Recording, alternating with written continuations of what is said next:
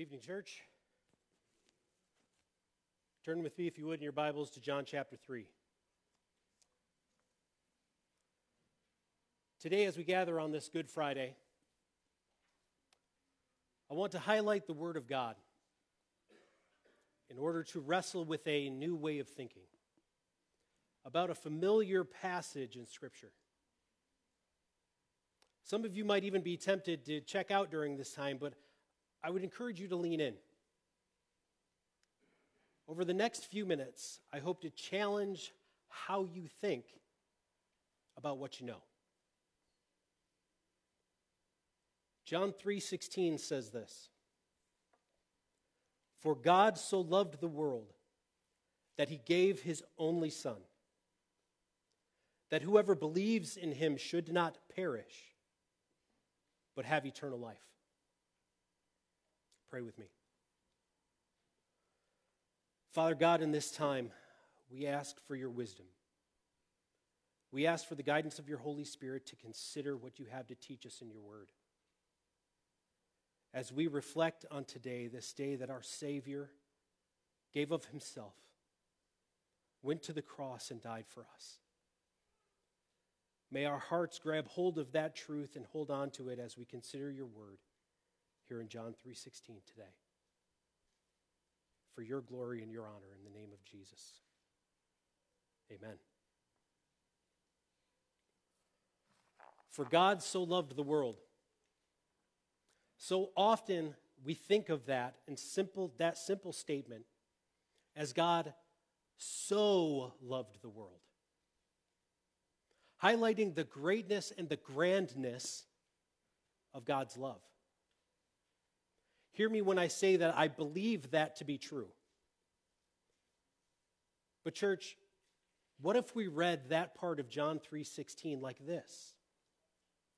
For God so loved the world or thus loved or in this way loved the world it helps us to rethink the way we see love in the heart of God through his son Jesus as a stark contrast to the love culture tries to sell us. God's love says, Look to the cross. But the world's love says, Look to self. Without raising any hands, how many of you can think of a show or a movie that you absolutely love? By, by way of confession, minus Braveheart. now, for those of you that know that movie, please don't judge me. Um, God's working on my sanctification. But how about feeling loved when it's your birthday and your spouse or your family brings out your favorite cake or or your favorite meal.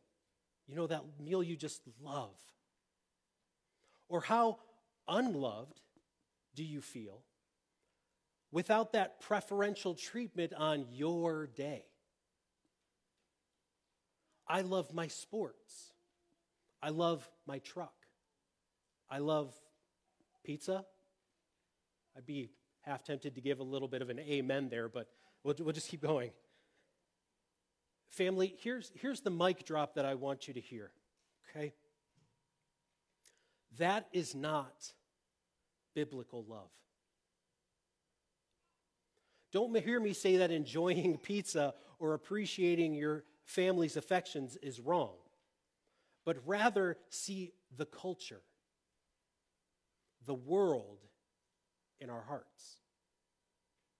The world's love hinges on the emotional well being of me, my preferences.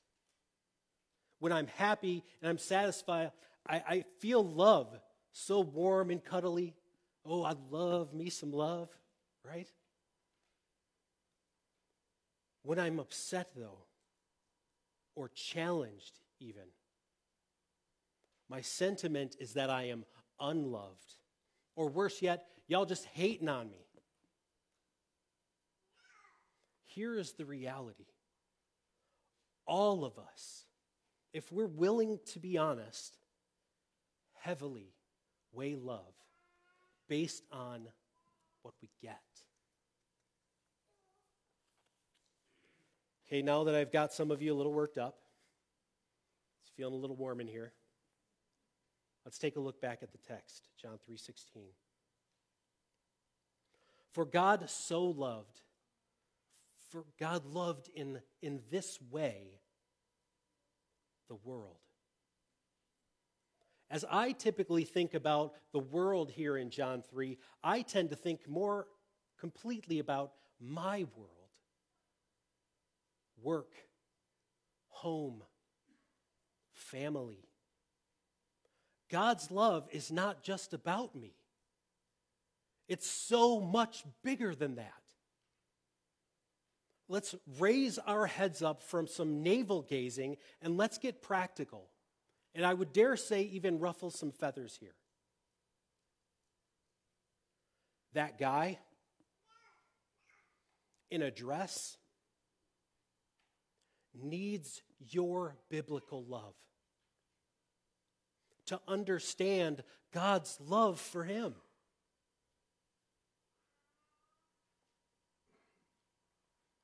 That mother, that single mom of three kids, needs your biblical love to just make it through the day.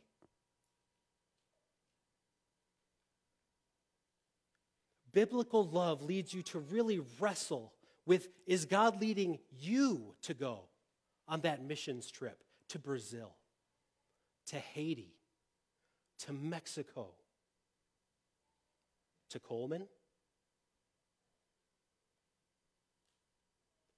When was the last time you really considered the lost, the broken, the different from me? Sinners in need of a Savior, people living in desperation to fill a God shaped hole right through the center of their lives.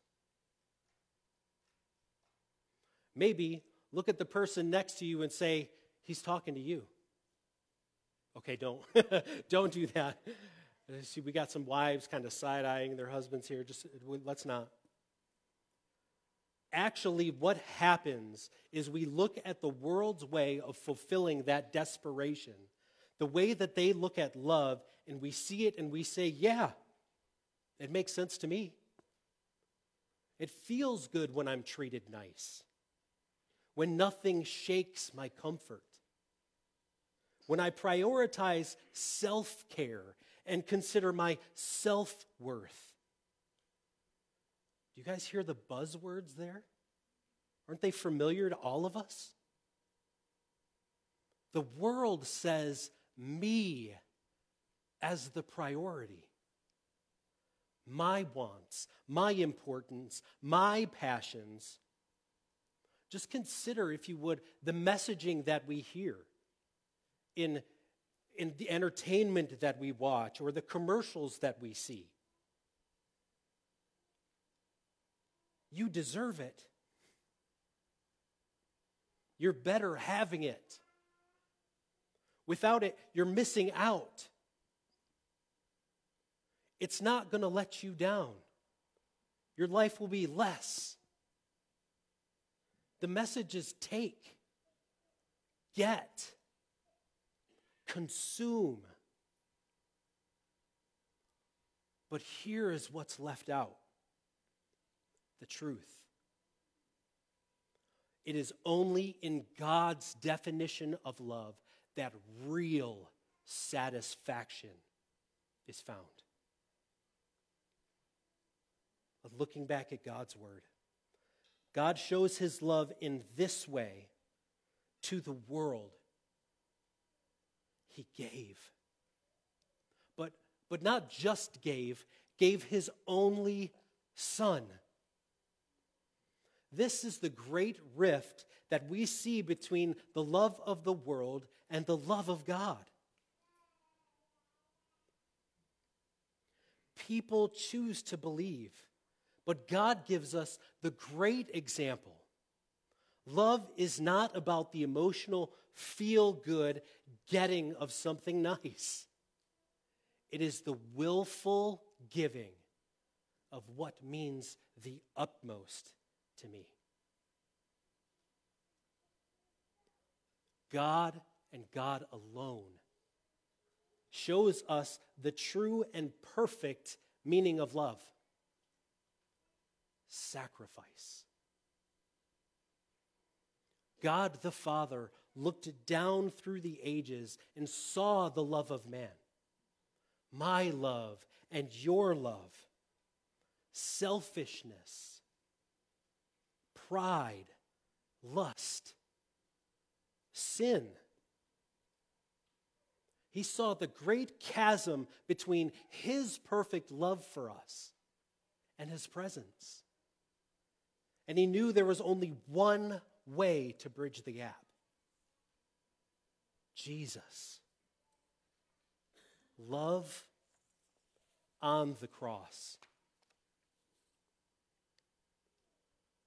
Sacrifice does not mean losing, church. We cannot forget the last line of the verse. Look at it here. There's a promise that whoever believes in him should not perish but have eternal life. God gave his son so that we could be the benefactors of something so much greater than the world's love. Not eternal separation from him, but rather instead eternal life with him. True love gives of itself to the great benefit of others. It does not take for itself. Brothers and sisters, today is a remembrance of God's love, a truth to take deep into our hearts and hold on to. Our sin required the death of Jesus, but it was his sacrificial love that kept him on that path. An act of the will expressed in obedience to the Father. Nails did not hold Jesus to the cross, love did. True love. Beaten, bloody, and bruised, Jesus hung there by choice. The prayer of his heart echoing from the garden Father, if you are willing, remove this cup from me. Nevertheless, not my will, but yours be done. Through the pain and suffering our selfish desires required, his love for us, shown in a blinding display as he advocated for us.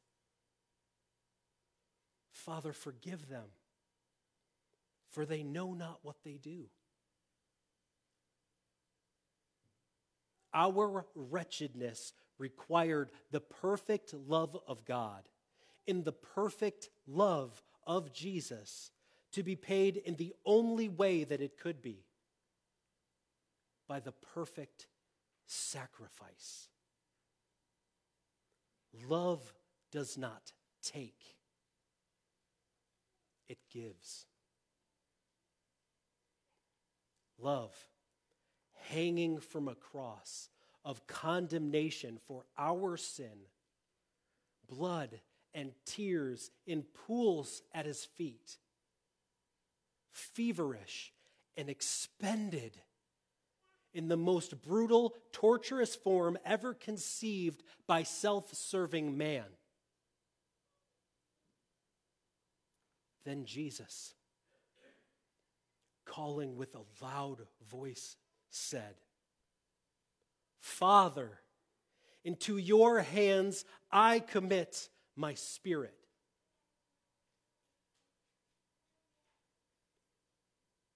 For God so loved the world that he gave his only Son, that whoever believes in him should not perish, but have eternal life. Let's pray.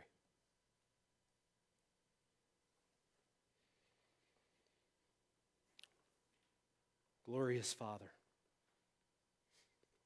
we cannot possibly understand the cost of your Son in our place on the cross. But our request, Lord, is that you would show us, that you would help us to be thankful and grateful for that great and awesome cost.